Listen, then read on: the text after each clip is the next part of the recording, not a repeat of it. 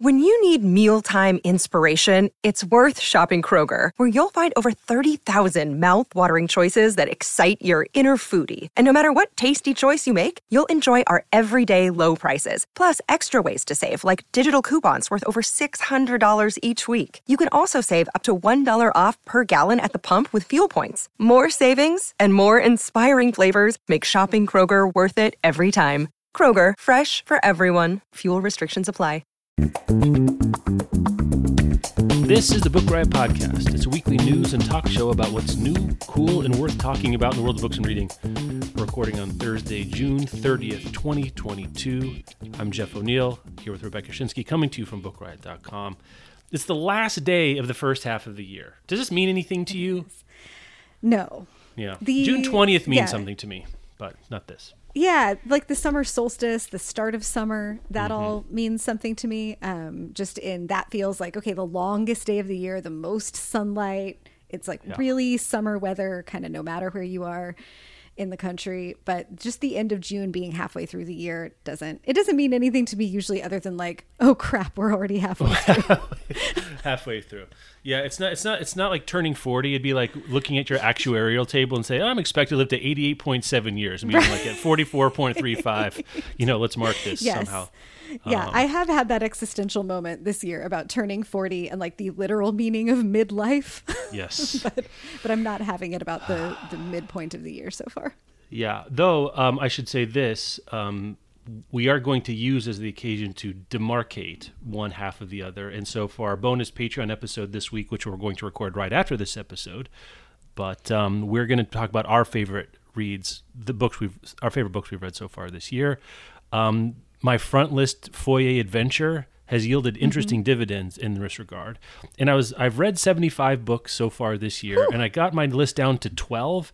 I Okay. usually only like to recommend about one out of every 10 books I read. I feel like that's, I'm really recommending good stuff. I don't want to be a promiscuous book recommender. I don't know why I care about this, but this is something I care about. And so usually, so that would give me seven, you know, basically Okay. bites at the apple. But you can hear me be worried about adding extra five and, and do my dance of um, con- keeping to constraints that nobody but me cares about for reasons that are even beyond my ken at this point. There.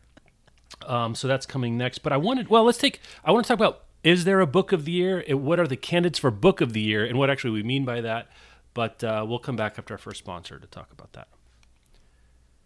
Speaking of things I, I don't know that anybody else besides me cares about, maybe people do, but like the book of the year, we've talked about this, we've talked about this phrase in the past that is some chimera of popular, well regarded, good, important. Like it, it has to be a mm-hmm. little of all those categories to be a book of the year or one of the books of the year. I guess when we were really doing our power ranking of books of 2000, this really came to the fore there, where you you can't you have to have a little bit of all the ingredients to, to make it in there. Um, and I think it's a fun idea. Uh, maybe one way of thinking about it is like if you were to forecast into 10 years from now, 20 Ah, years, in this case, interesting. 22 years from now, are there any sort of sleeper picks you would pick? You know, uh, or you buy low, sell high is kind of a fun game to play with these things as well. I've done a little bit of thinking about this because I have, and I threw this at you literally 45 seconds before we started recording. And for this reason alone, does anything jump out at you? If you think of book of the year, does anything at all even like enter the field, enter the arena to be knocked down um, at this point in the year? It doesn't. It doesn't. And I'll say, like, as I was prepping for the Patreon episode about my favorites of the year so far, I was just also thinking, like, well, what are the books of the year, even if they're not my favorites? And they don't, it doesn't necessarily have to be a new release to be a book of the year. Like, Crawdads was the big book in the year after the year in which it was published. Yeah. Um, so kind of loosening those constraints. But the I think the story this year so far is that the big books are the books that have gotten big on TikTok, and most of those are backlist. Yeah. So you know, Colleen Hoover's doing great. Taylor Jenkins Reid is doing great. Um, but I don't consider those really books of the year. It also No. has, doesn't seem to have like broken out beyond what's happening on TikTok necessarily. That's just such a big thing in and of itself. So my answer is no. And I think that might be different. I hope that's different by the end of the year. Often the book of the year comes out in the fall in Oscar book season. Um, if we're going to get one, there are some biggies coming out this fall. So I think it's possible that we will have a different answer by our final show of December. But so far, no.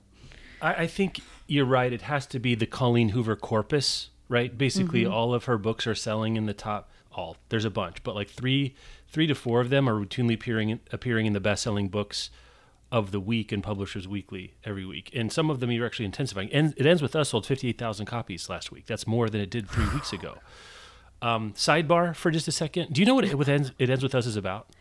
I have absolutely no idea. I yeah, I've kept that we myself. gonna- I, yes, at some point we're gonna, I have no idea either. So maybe when we we should record a what we guess it's about at this point. Um, that would be a fun game to embarrass ourselves with. But I've I've kept a little. I've kept the the the mental cellophane on. It ends with us for a while. Mental cellophane is a good show title. Uh, I, I a couple of candidates here. I think it has to have at least appeared somewhere towards the top of the bestseller list at this point for me to consider it. I think the one, if I had to pick, that has some hipster cred, it is a good book, and it's sold relatively well, though it's fallen out of the top 20 for hardcover fiction. I think it might be Sea of Tranquility. It's a, it's a kind of a mm. weak contender, not not because I don't think it's good, but it just hasn't. You know, it just hasn't. it doesn't have I- people. People aren't out there reading it. Uh, Right, civilians yeah, aren't really I- recommended to each other, which is As you know, I point. really, I really liked Sea of Tranquility, but I just, I don't think we could rubber stamp it as the book of the year so far. No, I think no. coming into this year, I would have guessed it would either maybe be that or the Candy House by Jennifer Egan. Um, Mm-hmm. Really, those are the two big name releases we've had so far this year that I thought had potential to do to have like that level of sparkle. I guess. Yep. Um, but yeah, nothing, nothing sticky so far for book of the year. I, I think, and I looked at a little bit of like some people have done. I think Book Riot is doing our own best of the year so far next week or the week after. We'll, we'll mm-hmm. spend some time on that one specifically. And we've done the arm, the Amazon and Barnes and Noble list. I look at some of the like higher profile editorial things like Vulture and Esquire Sure. and the BBC and Pals and NPR. Um, you know, there's a couple of names. Olga Dies Dreaming pops up a lot. I've been seeing that a lot. Mm-hmm. That didn't that book mm-hmm. didn't super work for me, but that's kind of beyond the scope of what the book of the year. It doesn't matter if I liked it or not. Things can be book of the year whether or not I like it or not, or um, completely fall off the radar, or never have been on the radar, even if I really love something, uh, which is all too common. Um, the other one, you know, to Paradise, I think is having a little bit of resurgence, maybe, in showing up on these lists. There was a little bit of um, Hanya Yanagihara backlash, hater, troll. I, I'm there was not a sure. lot of discourse. Yes, a lot, a lot of detractors. I think is fair uh, to say, though. I don't think the detraction is necessarily fair. As I've said on this show before, I've said to you before, and it continues to be true. That book continues to grow in my mind as I read more things that seem like trying to do something similar, or you know, multiple timelines, spec fic back and forth. Like, oh yeah, To Paradise was just more interesting than these books that I'm reading now. So interesting. for me, I wonder if there's going to be a late kind of charge at some Yeah, point. Um, maybe it'll have a moment during award season. Yeah, but you know, the version of that. I mean, talk about it. You know, when you see it, the version of this we would know when we see a book of the year would be a Little Life when that came out, right? To speak of Yanni, or it was up there. Like if a Little Life phenomenon was out now, we would be saying that's the book of the year right now. Just all the sales and talk and discourse and tears. Um, and it also occurred to me that maybe in the spaces where you and I don't dwell a lot, whether it is BookTok or Bookstagram or Tumblr or other like more extremely online sources of, of book uh, excitement, if there are some new releases that are more picked up than others, I think it would show up in the sales though, right? I'm looking at the sales. So I just think the backlist power, um, especially with BookTok right now, is so formidable um, that it's really drowning out new releases because new releases haven't had the time for people to read them yet and to, to be picked up. Uh, and debut authors especially, where then you can't then go buy all the Colleen Hoovers. And then Colleen Hoover gets book deals for her self-published stuff. Um, that that that comes up a little bit. So yeah, I don't think I really don't know that there's a book of the year. I mean, looking down, yeah, you're right. The fall is a murderer's row again, as it normally is. Um, we're even getting some stuff in the late half of the summer. We should talk about it sometime coming out soon. But I think the the the belt is there to be won for somebody. I don't think you have to knock a champ out to get the belt for book of the year. Um, so far, okay. Um, story of the year, though, I think absolutely continues to be the intensified gall of those on the right to challenge, ban, censor, harass, and intimidate um, books, especially by and about um, LGBTQ plus authors. Uh, the close to home to you in Virginia, we followed this case about Barnes and Noble being sued for genderqueer and the Sarah J. Maas book. I think it's just the first one. I don't think the other books have been named any of these at this point. Um, but mm-hmm. counter counter claims, lawyers saying the obscenity claims of Virginia are now defective and should be tossed out. I don't know the legal term of art, but that sounds right to me. It feels like defective and should yeah. be tossed out. I agree. Yes. I just I gavelled that to be true. Let's go. Wonderful. Court of rightness now in yes, session. Yes, court of rightness in session. Uh, yeah, more on the more technical end, they explain in this PW piece that um, functionally the it says the petition and the show for cause are facially defective because the Virginia law doesn't authorize a court to declare that a book is obscene for unrestricted viewing by minors. So the Virginia law can't constitutionally be the basis of the complaint that the petitioner is making because the state doesn't allow them to like you can't complain about the thing they're complaining about basically. Mm, that's defective, I guess. Which huh? that is it is defective. I think this is one of those cases that brings out my most cynical readings of things and I, I think for good reason that I think they knew this going in mm-hmm. that this is a defective claim. It's not about actually trying to win the case. It's about the publicity that having done it, it garners for yes. this candidate to drum up you know, frustration and whatever else they're trying to drum up support on the far right for look at the look at how I'm fighting this culture war for you and is a continuing illustration of the ways in which the folks on on that far right end of things are much more interested in publicity than they are in actual governance. Um, I, I would I'm willing to believe I fully do believe that they knew going in that this wasn't going to go anywhere. And they're probably fine with that. They're not actually trying to ban the book. They're trying to get the attention to win the election, to gain the power that then they can make attempt to make other kinds of changes where you know, control a school board. You don't have to try to change the definition of obscenity. Um, that was the most i think important sentence of this yeah. to me. It was like oh right yeah these jokers knew going in that this wasn't going to work. They don't care. Um, this is not the game they're playing. They're playing a, a publicity game. Um, speaking of counter moves, in counter moves that we like, a librarian in Canada, her name is Bessie Sullivan, uh, the CEO of the Orillia Public Library in Ontario. CEOs in Canada, uh, libraries in Canada have CEOs. That's interesting. A, a great um, question. Chief Excitement Officer, Canadian Excellent Enthusiast, uh, Canadian Enthusiast Officer. Um, basically, they were having a drag queen story hour, and there were some protests, and she said. You know what? Rather than cowing to this or worrying about it, we're going to add more to the docket. We're doubling down. We're doing another show, another reading, and there we go. Not much else to say about this. Um, now, again, you can do these because these are online attacks, it looks like, and people don't actually show up in person. Mm-hmm. It's a different deal that we see in some of this stuff, especially in Texas. I think it was the year before the year before yes. last, mm-hmm. where people were showing up. Someone had a gun at some point, you know, making threats. Mm-hmm. So it's easy. I don't want to say that people who are really experiencing physical threats should or could or even I want them to do this. But in these cases where you're calling someone's bluff, if you see it as a bluff, call it, do some more, um, and show them that you're Streisand affecting yourself um, into oblivion here a little bit. So that's Bessie Sullivan yes. in Ontario. May your efforts succeed. May your efforts succeed. Okay. Um, you know, let's see.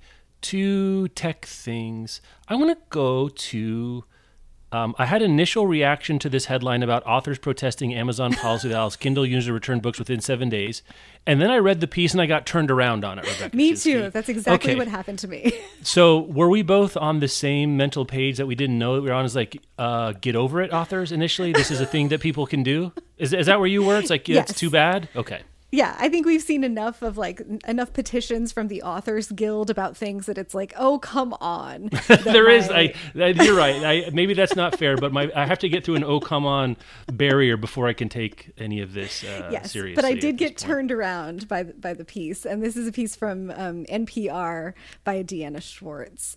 Um, so I guess I didn't realize that this was a thing you could do on Kindle. I've mm-hmm. I've not done this, but for listeners who are catching up with us, um, what's going on is that Kindle allows users to return an ebook for a refund within seven days of purchasing it. And the thing is like you can say that you accidentally bought like it was an accidental purchase i didn't mean to buy this book the problem is that seven days is plenty long for many people to read a book and then Yeah. return it. And this functionality i guess um, loophole however you want to see it is something that people have been i guess calling out and offering as a tip or a trick to online reading communities. It's often packaged hmm Yeah, Schwartz says it's often packaged as a way to like stick it to Amazon. Uh, but what's actually happening is like you're not really sticking it to Amazon, you're sticking it to the author because when the ebook gets returned, the royalties that were paid to them when you made the purchase are also deducted. So authors have discovered that this is going on by getting their monthly royalty statements from Amazon and seeing, like, oh, I didn't make any money this month. I actually lost money because people have been buying my book and then returning it, and that it's happening at a much higher volume than usual, um, at a much higher rate. This is people not acting in good faith. Nope. Um, yeah. And I, I had a very, by the end of the piece, I had a very like, this is why we can't have nice things kind of response. Like she also, Schwartz also notes that this is unusual that the other, um, other major ebook retailers, Barnes and Noble, Kobo, don't offer a similar policy. Amazon's is a standout from the other big brands. Um, like Kobo and Apple iBooks both require that you can con- you have to contact customer service to see if an item is eligible for refunds. Um, Barnes and Noble and Smashwords don't allow any ebooks to be returned, and ebooks are also the only digital product that Amazon allows customers to return. So uh, I don't know what the intention behind the policy is. Probably uh, if we assume that Amazon was trying to act in good faith for its customers, the intention is probably people do accidentally click things and we want to give them a way to return them. Um, but it's being treated as a loophole. People are certainly taking advantage of it, and now um, folks from the uh, authors are joining together to sort of protest this. They want Amazon to change the policy. Looks to me like their suggestions are reasonable. Like maybe if a person has read less than twenty percent of the book, they can return it. But if you have completed the book, which Amazon can certainly detect, you cannot return it. That's I think more than reasonable. You can't walk into your Barnes and Noble with a paperback that has been clearly like carried around in a backpack for a week and tur- and get a refund. Believe me, I know because people used to try it. Yeah, I think there's that's part of it is the um, durability of digital goods makes it so that you can't wear out the book, um, and it's easy to return. There is friction and even even if you did read the book without cracking the spine, you still got to drive your butt back over there and go up the things. There's a little friction to do it as well. I think there's the particulars and the general are both interesting here. That Amazon does seem to be an outlier in both within its own ecosystem, right? That you can't you can't buy, say, uh, oh, I don't know what what movies are just coming out. Doctor Strange and the Multiverse of Madness as a digital movie, and then watch it and return it. Apparently, I've never tried this myself.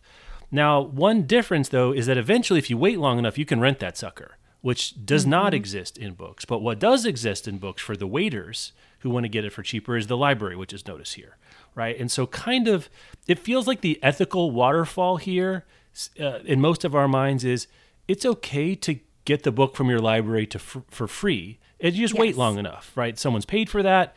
You know, we've talked uh, not ad nauseum, but at, at um, near nauseum um, about you know the library licensing argument, which has died out, by the way. Have you It ever has, seen? I haven't seen that in a while, so that's something I hadn't really thought about because it hasn't been in the, the zeitgeist at all, at least in our little part of the world. And then from there, it's like okay, you also have the opportunity if you wait and if you're vigilant to get an ebook deal right? I just recommended to someone lost and found by Kathryn Schulz because on the book riot mm. daily deals newsletter it was $1.99 and i was like go buy that which is essentially a rental kind of a price for a book except you get to keep it which is interesting as well. But these are people who don't want to spend money and they found a loophole and they're abusing it. Um, it sounds like and it sounds like it's picked up relatively recently. And though there's no direct blame given here i think our our baseline our bayesian prior here should be a weird new vertical spike in behavior is a BookTok phenomenon right? If it's true of sales it might be true of this as well. It does say one of uh, Chad Ryan, who's a fantasy writer, says, "My hope is that readers will understand that influencers on TikTok and discussions on Facebook, face, Facebook may have all the angles figured out, um, but it's not only Amazon they're hurting here. I don't know. Maybe there are Facebook groups about thrifting or getting free books and cheap books. That's that's possible. I know there's people that um, those are usable groups that people do. So th- this is a tragedy of the common situation. Not enough people knew about it, and it wasn't being promoted to a certain audience with a certain intent. And we got along fine. And it does feel like something Amazon should do something about. It doesn't seem to me reasonable that you can read a book and return it for free. I don't know where I am on the I started it and hated it thing. Where are you on that? Mm. What mechanism would you would you do you have you any idea? Is that anything we can do anything about? I really in my heart of hearts feel like too bad so sad. And okay. maybe that's a holdover from having worked at a bookstore or that I still read a lot of my books in print and purchase them. And I yep. do believe like once you have cracked a book open, like you I've t- carried it out of my local Barnes. You worn the shoes outside. That's the one I always right, think about. You wore the right. shoe outside. I've, I've, I've carried it out of my Barnes and Noble after I do my 3:30 p.m. check-in mm. to see what the teens are talking about, and yeah. I've started it. If I don't like it, that is my book and I can do with it what I want. I can give it away. I can give it to someone else. I can put it on my shelf, whatever. But I, that's mine. It's mine now. And I understand digital goods are different because there is not wear and tear. But I think our relationship to them, it's helpful for consumers and for retailers if our relationship to those items is relatively consistent. Like, yeah. I don't think you can buy an album on iTunes and return it if you don't like the songs. And I, I remember, really yeah I remember back in the day when CD stores were a thing, like you could not go to Sam Goody and buy the new Counting Crows CD and then take it back the next day after it was opened and be like, I just didn't like it. That's yeah. that's not a thing. That's this is the risk you take. It's like it's the risk you take when you order a dish you've never had before at a restaurant. Like maybe it really is awful and you're going to send it back, but most people are going to do the calculus of like I wanted to try this thing, it just wasn't for me. Okay. It's like yeah. sometimes that's the way the cookie crumbles and I think it's generous of Amazon and Audible and whatever other retailers have any of these loophole options to try to account for the fact that sometimes we do make unintentional purchases. But to it, when they begin being taken advantage of, it really is, a, uh, you know, bad apples spoiling it for everybody.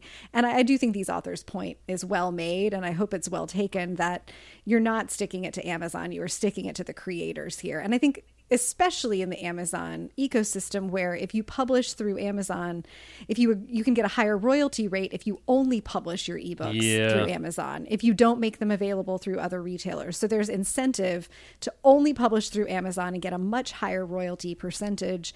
But then if readers can just buy your book and read it and send it back to you, you can lose money. Mm-hmm and and that's a prop that's a, a problem with their value proposition that I think Amazon will want to address for authors that are publishing exclusively through them. But yeah, I'm very much, you know, too bad so sad. You spent your 5.99 that is how being a consumer works. Sometimes you don't like the thing. I don't know. And if you don't want to take the risk, like that's what the library is for. Yeah, that's what the library is for. And digital lending is easier than ever.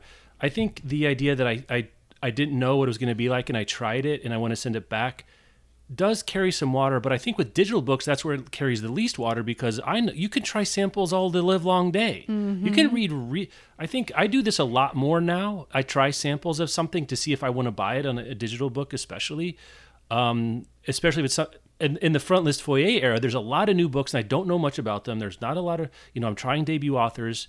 I'm trying authors I've never done before, and I'll read the whole sample on Kindle or ebooks, and I'll decide at the end do I want mm-hmm. to proceed and buy it or not? And sometimes I do, and sometimes I don't.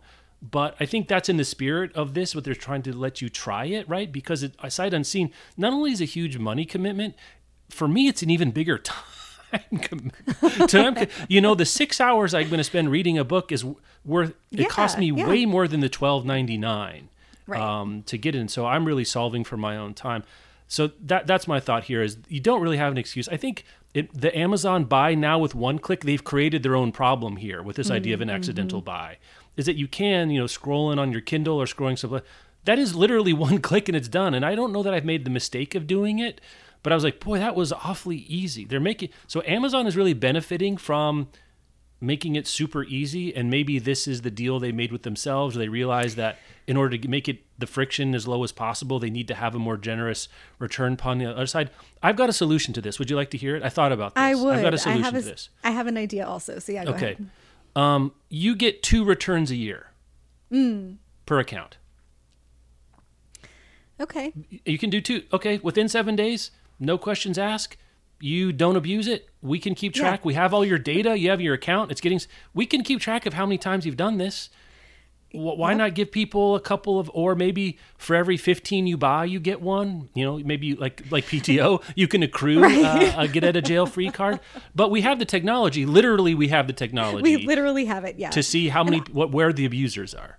now that we're talking about this, I'm remembering that a couple of years ago there was a similar problem with Audible because Audible allows you to return Yeah. ebooks that you've bought with your credits really at any time. Mm-hmm. Um, and I think that they had then put in some technology to detect people who were doing it routinely who were just getting books and then returning them um, so that they could get those credits back even if they had listened to the titles my idea was to put a time limit on it that like Ah. google you know gmail has the thing where you can unsend an email within like two minutes or something There you go. um, I think it should be something like that. That there is a window of there. I think it's very possible, as you're saying, that people do make accidental purchases because that one click thing, like all you got to do is put your finger in the wrong place one time, and you can account for that. Like you, then you get a confirmation screen of like, congratulations, you have completed your. You bought this book." right? You bought this book, and so there's. I think uh-huh. there should be a button there that's like, oops. Yeah. and your your oops button is available to you for the next five minutes. Um, but if after that time elapses you do not you're on your own recognizance man when you're shopping online or really for anything. And if if you have accidentally purchased something and you don't realize it when you get a confirmation screen and a confirmation email that feels like that's your problem. Yeah, one of the other solutions offered here, and it's I don't know if it's better or worse than the you get three uh, you get three red flags a year to say I didn't like this or I did something wrong or I changed my mind. Is um, since it can monitor, since the Kindle app especially can monitor how much of a book you've read, and in fact, Kindle Unlimited authors get paid based on how many pages. So this is you know tracking what people have read as payment as part of this. To say once you've got across the twenty percent mark, y- you've read that book and you have I passed the point fair. of literal no return um, at that moment, and that would make sense to me too. You maybe have to do some education, but I think though both of those were in the spirit of there is some affordance for, boy, this is not a book that's for me, and most of us would agree in the court of rightness that it's okay to return.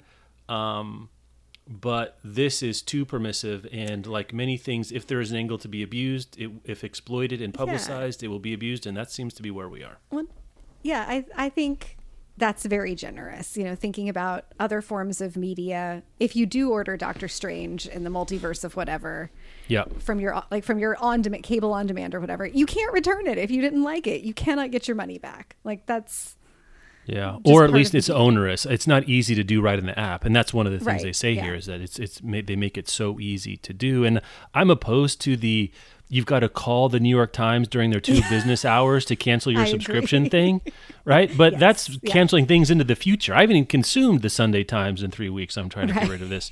That's not what I'm talking about here. It's like I think there's some fairness to the consumer and some fairness to the creator here, and this is a weird corner case that hasn't been exploited and now it is and probably they need to do something about it because here's another thing as much as i rail against ebook pricing um, what i do know is that it's cheaper for a publisher to make a digital book than a hardcover.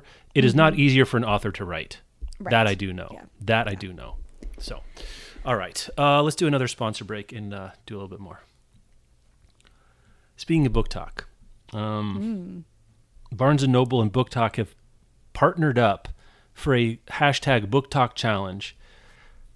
And i don't i'm not even sure if this is interesting anymore. I, barnes and noble is paying for this. What, what's the money flow? We always try to think about this of who's getting what from who. I don't think book um, the BookTok hashtag nor tiktok writ large needs the free pub of barnes and noble publicizing this but it did get me thinking about this which is if you look at the big winners of BookTok it's the you know it's the 10 authors or maybe it's maybe it's maybe down to 20 or 30 that really had kind of a life-changing experience um, and it's uh, there's a, a power law thing going on there but if you're the number 25 beneficiary of the BookTok surge i'm sure you're you're you're thrilled but i look i think barnes and noble is the big winner the big corporate winner here is barnes and noble and this brings it home to me Um, you and I have been in Barnes and Noble of late. We've shared texted images of BookTok tables, and the one that really brought home to me. I was in the Strand. I was in New York for vacation with my family, and I walked around the Strand. Had a wonderful time there. Um, really, really got some uh, early 2000s vibes flowing through my body at that point. And even book, t- even the Strand had a BookTok table. And for those of you who don't know, is there a snootier bookstore in America than the Strand? is there a bigger hipster place in America? I don't think. Not that I've been to. Yeah. I mean, literally the biggest. Yeah, literally, because Powell's is not as snooty, and it's the only one that's even close in size and, and sort Yeah, of prestige for one of these big independent like, bookstores. Really small, very snooty ones, but in Three the, lives the- in the village. You're right. It's probably that's a that's like a gold lettered. You know, it looks like an old English pub on the side. Right, but it. in the Venn diagram of like snooty and influential, yeah. it's definitely and, the strand. And I, I texted you the picture of their table, but then also their little, I don't know, bookmarks. They were being very snarky about, I think, even having to have the table was a thing. Was a thing there. It's like, It's okay, don't ask us, just go. the- That's right. yeah. great way to appeal to the fans of the thing is be snarky about the fact that you're advertising to them. Uh, maybe they don't care. They're there to buy it ends with us or Circe or the seven and a half lives of uh, Evelyn Hugo. That's a portmanteau. I know that was a mistake on purpose. Don't email me. Um, and, Barnes and Noble is the big winner here, and it seems like they're doubling down on that. And the Barnes and Noble I went to recently didn't just have one BookTok table; it had SpicyTok, which I guess is the erotica, um, you know, kind of vibes there. Sarah J. Maas had her own table. James Clear had his own table. Colleen Hoover certainly had her own co- table. There were there's the YA fantasy BookTok table, just remarkable stuff, and the free the free advertising Barnes and Noble gets because the other thing about BookTok that I've noticed, and other I'm not the first person to notice this, is it's paper books. It's trade paper is the coin of the realm there, and that's where you go buy it. So when Rebecca, when you're there at 3:30 with all the other high school kids to get your your you mint know. caramel frap, um, and to check out and to ch- and to check out what's new, um, you know. Tell us if you see people there for the, the hashtag BookTok challenge. I have to admit, did you read the rest of this article? Did, what like what is this? Like what do you do? what do Yeah, you get? you like know, what do you even do? you- I I stopped like- at thinking about Barnes and Noble. I don't know what like eh, if there's substance to the challenge other mm-hmm. than you're between June 29th and August 31st, you're encouraged to share books, to share your reaction to books on TikTok using the hashtag BookTok challenge. And the Barnes and Noble displays in store are going to have QR codes that will take you to the new BookTok hub on TikTok, which I think is maybe sneakily the most interesting thing about this that BookTok is happening enough that it's made it worthwhile for TikTok to create a hub for it. And it didn't Now- have one already. I'm really surprised. Apparently not. Yeah. It, huh. it says the new BookTok Hub. Um, there's a new dedicated BookTok Hub on TikTok. So I don't know how new, but it must be pretty new. Hmm. Um, that's interesting to me that it's big enough. I'm not, I don't have a TikTok. I'm not familiar enough with it to know how many other hubs there are. Like, how special does a topic have to be to get a TikTok hub, um, but that Mm-hmm. seems notable to me. And yeah, Barnes and Noble is definitely the winner here. TikTok doesn't need Barnes and Noble's help um, getting users or advertising anything, but I think Barnes and Noble is wise to have recognized people are coming into our stores looking for books they saw on TikTok, and we are smart to spend some money encouraging that. Um, yeah, whatever they- that looks like. Yeah. Right, especially teens who are, I think, more likely to go into physical stores than they are to have access to like a credit card to Mm-hmm. buy stuff online. Um, Barnes and Noble is a big, big winner there, and it makes sense to me that they are, you know, trying to build on that for as long as they can. So I'll be interested. You know, I'm, I will go to my Barnes and Noble and you know scan some QR codes and see what happens. I didn't have this in the agenda, um, but that made me remember. I saw a headline yesterday, and I don't have the details here, but it did strike me as, oh, this could be a thing, and I don't know. But the commissioner of the SEC is pressuring, encouraging, suggesting, whatever saw that. commissioners, that Apple and Android ban TikTok from their app platforms because of surveillance. Uh, ByteDance, which is TikTok's parent company, is a Chinese company, and not great about privacy and human rights and national security and everything else that you might be worried. Anything you're worried about with Facebook, let's put it this way, yeah. you know, plus the international stuff. If you have a piece of tape over your laptop's Yes. uh, video camera, you should definitely be worried about TikTok. right. If you're running an ad blocker, please throw away your phone right now if you have TikTok on it right now. And I don't know if this we haven't seen there's a, talk about saber rattling and maybe if there's saber rattling maybe this is the term to apply it's a little more than saber rattling i think when it comes to banning lgbtq books in virginia like we're seeing but i think a lot of politicians saber rattle around tech privacy stuff and, mm-hmm. and not much gets done and i don't really i don't follow it closely enough to know do they not want to do it they don't want to spend the political capital if, even if they could do it or they can't do it at all because of the law or some other, you know, they don't have the votes to quote Hamilton. Um, but it does get talked about a lot, and people try to score points by talking tough around tech tech giants and monopolies and, and privacy. But boy, it's not never. The only one I can think of is GDPR, which I don't even remember what it stands for. But there was a big privacy thing in Europe a couple years ago that actually mm-hmm. affected our business. Like we had to do some affordance for it as well. Um, it doesn't really happen. So you know, does this mean it's going to happen? No, it's not sufficient. But I think you would need this is a necessary condition, right? You would yeah. need to have this kind of thing happen first, this kind of discourse to happen first. And I'd keep a very, very close eye um, on that because I think that's, you know, TikTok's dominance is such now, and the geopolitics are such now mm-hmm. that the big fish are going to start being interested in this big fish uh, and what it means. Yeah, I think there's some scrutiny that needs to be applied, and that I hope the big uh, you know tech giants, the Apples and yeah. Android, Google, um, pay some attention to what they find when they conduct whatever scrutiny yeah. they're going to conduct. You know, I'm I came off earlier this year watching the Showtime series about Uber, Super Pumped, mm. and there's a there is a moment in that where you know you get to see them deciding to access the cameras and uh, video ca- like yeah. video cameras of drivers' phones to spy on what's happening in cars, and then Apple finding out that Uber is doing some shady things with privacy and ban like taking them out of the store for a couple of days until at that point Travis Kalanick like goes to Apple and does a song and dance and lies to people's faces and that's why he's not the CEO anymore among many other reasons. Not a good dude that one, but uh, there's precedent for Apple, at least, to have done this on po- the basis of violation of user privacy in the past. It didn't stick in the long term, but they have done it. Um, so the saber rattling, like there's a saber, it's not just a rattle. No, that's right. It's not just a bunch of, uh, it's not just a bunch of dry beans in an empty case right here. Um, yeah, which I guess around. to to think about it that way, I hope Barnes and Noble has like a plan B around how to continue reaching the, all these new customers that they have found if TikTok goes away or changes in some fashion where now Barnes and Noble mm. is really I think heavily reliant on the success of those books given mm. how much real estate they're getting literal real estate they're getting in the in the stores so yeah yeah I don't know it'd be interesting to see but it, it is it does bring to bear you know there are meta things going on in that world and once and, and it's influential in a number of fields and almost every kind mm-hmm. of marketing consumer product field that's you know people 40 and under are part of it all um, it's it's the thing i mean even just riding the subway in new york like i'm not around people like this where they're just sitting around a lot of people just scrolling through tiktok just mm. sitting there watching videos one after the other um, I, you know i'm ambivalent about it i think it's interesting but it does suggest that there is a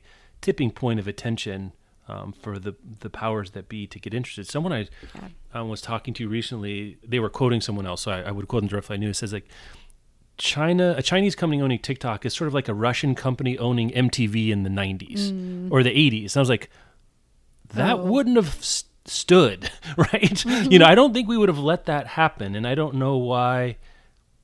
I don't know what's different about it, and I, of course, the parallel isn't direct, as most anal- analogies aren't. Mm-hmm. But it's in the you know, it's it differs in in degree, not by kind. Yeah, I think it passes the smell terms. test. I think. Yeah, yeah. very interesting. Hmm. Um, okay, uh, let's do front list foyer. Did you read while you were traveling? You had some plane time and some woods time. Did you have any I book did. time? I had a little book time. Mm. I had a lot of rom coms on the Delta Studio time. okay, what was the, what were the hits there? of the rom coms. Yeah. Did you watch The um, Lost I, City? Michelle I did. did. We flew to I New did. York. Yeah, she did that on the flight. I watched The Lost City. Perfect plane movie. Yeah. And I think extra fun if you're a person who knows anything about how romance novels get made. Mm-hmm. Uh, so that was really enjoyable. I watched Marry Me with Jennifer Lopez oh, and Owen Wilson on the flight back. Less perfect, but I love Owen Wilson. So, like, what are you going to You're do? there for Owen Wilson? You were at Marry yeah. Me for Owen Wilson. I mean, I like J Lo. You are the one percent. You are the one percent, Rebecca. Truly. I can't. I've watched too many Wes Anderson movies. What can I say? That's that's fine. That's fine. what can I say? I also watched When Harry Met Sally because Ah, I always watch When Harry Met Sally. Um, I did read one book um, that Vanessa had. I think Vanessa was like halfway through it when she was guesting with me while Mm-hmm. you were out on vacation, and I was just about to start it. Um, but it was the, Who is Wellness For by um, Fariha Róisín, who uh, I think was one of my picks Yeah. for the summer draft. It's really interesting. It's a kind of a mix of memoir, essay, and uh, like sociology history about different major elements of what we consider to be wellness today exercise, yoga, meditation, diet, all kinds of things. And she takes them through the lens of her experience as a South Asian woman, um, growing up in, you know, relatively disadvantaged situations and what she, how she eventually was exposed to these different ideas, what her access or lack thereof to them was like, what her experiences with them are, how she understands, especially the elements of wellness that we have, you know, ported over um, from the East, co opted, changed in many ways, commercialized in many ways um, in the West. And it's super interesting. Just so, so much to think about. Um, it gave me, I think I'm going to be thinking about it for a really long time. Um, I don't know what I was expecting going into it. I think I was expecting a little bit more straightforward narrative nonfiction of like, here is the state of these elements of wellness sort of where how they how do they make it to the US what have we how have we bastardized them? What have we done? Because they've all been bastardized and co-opted and commercialized. Um, and having her voice a little more in there made it both more interesting. There was a lot to think about and it was helpful to have the hook of a person's personal experience but then also was uh, maybe a little distancing from some of the bigger ideas. So um, but very interesting a lot to a lot to hold on to but mostly i was in the woods not reading Cool. and yeah that was and, and trying to avoid the news which i was unsuccessful in doing Well, that's there's no way to escape that particular Yeah. uh, uh, wave. Let's see. What have I done? Well, I did something. I don't remember if I said, but I, I don't remember if I said I was in the middle of it last week um, with Jen. But in case I didn't, I did finish An Immense World by Ed Yong Oh, on audio. me. Let's just say I'll probably be talking about it in our Patreon uh, moment Okay. here in a few right, minutes. great. It's great. Um, so I did finish that. I read Memphis by Tara Stringfellow and Wahala by Nikki May last week. So Mm-hmm. Okay. debut novelists. I thought they were both really good. I think they both were very much debut novels. I have to say, you can kind of smell it. I mean, if I had to write a 500 word review, I could maybe tease it out. But both very promising. You know, the gold standard for me of debut novels anymore is Homegoing by uh, Gyasi uh, of, of recent memory. It's not that. You could have told me that's her fourth novel. Um, if asked to guess which novel, I would probably guess debut for both, but there's a lot there. I think one Yeah, thing I I've noticed, especially with debut novels, that's- just one second, I'm sorry, but one thing about debut novels in contemporary settings, there's a lot of background and where everyone's from and what they're wearing and eating and where they, you know, where they went to school and that they contrasted so forcefully with uh, Aurora by David Koepp, which I talked about last week, which gets right into the action. Now it's an action thing, but I don't know, a lot of throat clearing, setting the table. And if I'm 37% into your book on my Kindle and the kind of the plot starting to get going just then, too late on the whole. Yeah. That's one thing I'll say. I agree. I had read. I think I had read Memphis the week you were on vacation because I talked about it with Vanessa Right. here, and I had. Uh, I really also really liked it. I think it's a really strong debut, and I hadn't articulated that about all of the scene setting. Memphis is such like a, a lush and interesting, rich place to set a story, but I wonder how much of that is that trend is intentional, and how much maybe is just happening as a result of a thing that a lot of authors, especially debut authors, are really crossing their fingers for now is a pickup by a big book Uh, club and maybe. a movie deal. And I, I think Memphis already has a movie deal um, or a TV series deal. I can't remember which, but that kind of setting the scene makes sense to me if you're trying to set people up for watching an adaptation. I guess so, but isn't the great hook of like a TV show at the end of episode one? You're like, there's a dead body, Yeah. or uh, my mom is a con artist, you know, whatever else it might be to get you in the rest of the show. I feel like I'm in episode four with a lot of these, and you know, they've got a world they're trying to build and characters they really care about. Um, I don't know. It, it was it, in, another one I read recently that's like this. I don't know if I mentioned on the show is um, "Let's Not Do That Again" by Grant Ginder, which is Mm. kind of a thriller, political, zany. I don't know. It's, it's it has tonality all over the place, but I was well into it before like the body dropped, Mm. um, and I actually didn't know it was kind of a swerve too as well. I'm not sure. Maybe, maybe it's my own reading experience. Maybe it's where I am right now. But I had kind of similar reaction to several novels in a row. It's not just these two. Of like, get to it a little bit, you know, back out, but like where set the hook or you know tell a story rather than describing stuff. Um, Yeah, is where I am a little bit. What was Uh, Aurora about? I haven't. Aurora, yeah. So I tell Jen, um, I blew through it one sitting on a plane, five and a half hour flight, perfect plane ride. So Mm. um, David Koepp is a screenwriter. I think his most well known, he might have written like The Dark Knight Returns or something like that. I Hmm. don't have it in front of me right now, so I apologize if I'm wrong. But a, a screenwriter for sure. But it's, I would describe it as like a little bit of, um, it's somewhere between The Martian and Station Eleven in tone. And Oh, stakes, like there's a giant solar flare. I don't know exactly what it's called. I think a solar flare is close enough for us non-astronomers. Um, that knocks out all the power, almost all the power in the world for like three months, three or four months. So it's not an apocalypse, but it's also not a bad haircut, if you hear what I'm saying, in terms of stakes, right? Yeah. It's also not one guy on Mars.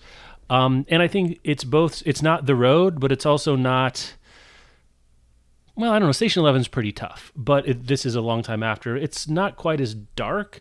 There's a lot of how are we going to get through this. There's some plot. I, I thought it was great. It was picked up for a huge, I'm sure it's going to be made into a Netflix series. Maybe even read, maybe even maybe even wrote it in lieu of a screenplay or a treatment to have something to both publish and then take out. Um, but I thought it was really good to read at the other. I'm in the middle of one on audio right now that I wish I was done with for today because I've got a lot to go, but it's Easy Beauty. And let's see, let me make sure I get the author's name right because I don't want to mess this up. Easy Beauty by uh, Chloe Cooper Jones. And it's a memoir. And she is, um, we pick up with her, and I don't know where it ends. We pick up with her where she's in the middle of a philosophy PhD program and she's already gotten an English PhD. So let's say that writing is not the problem with this book. There isn't a problem with this book, but th- this is a sentence book as well as a. And she, um, and it's very interesting. And she doesn't get into it for a while. And I think this is one of those points where it was held because she knows where the interest is going to be, and people are going to have the question. She has a visible physical disability, and that's part of the story. But we really don't know what it is until, let's see, I'm now 44% of the way into the book, and only recently have the specifics been given because I think she's talking about being defined by the disability um, and wants to withhold that so that you get a sense of her character and where she's come from and where she is in her own emotional state, you know, her wholeness as a person before being defined as a condition that I think broadly fall. Well, I'm not going to say. It's really good. It's really well written. Um, it's the kind of book I'm glad I'm reading now. I'm not sure if it gets published 10 or 15 years ago, to be honest with you. And that's not the book's fault, it's the industry's fault. Um, but there's not many books I've read like this.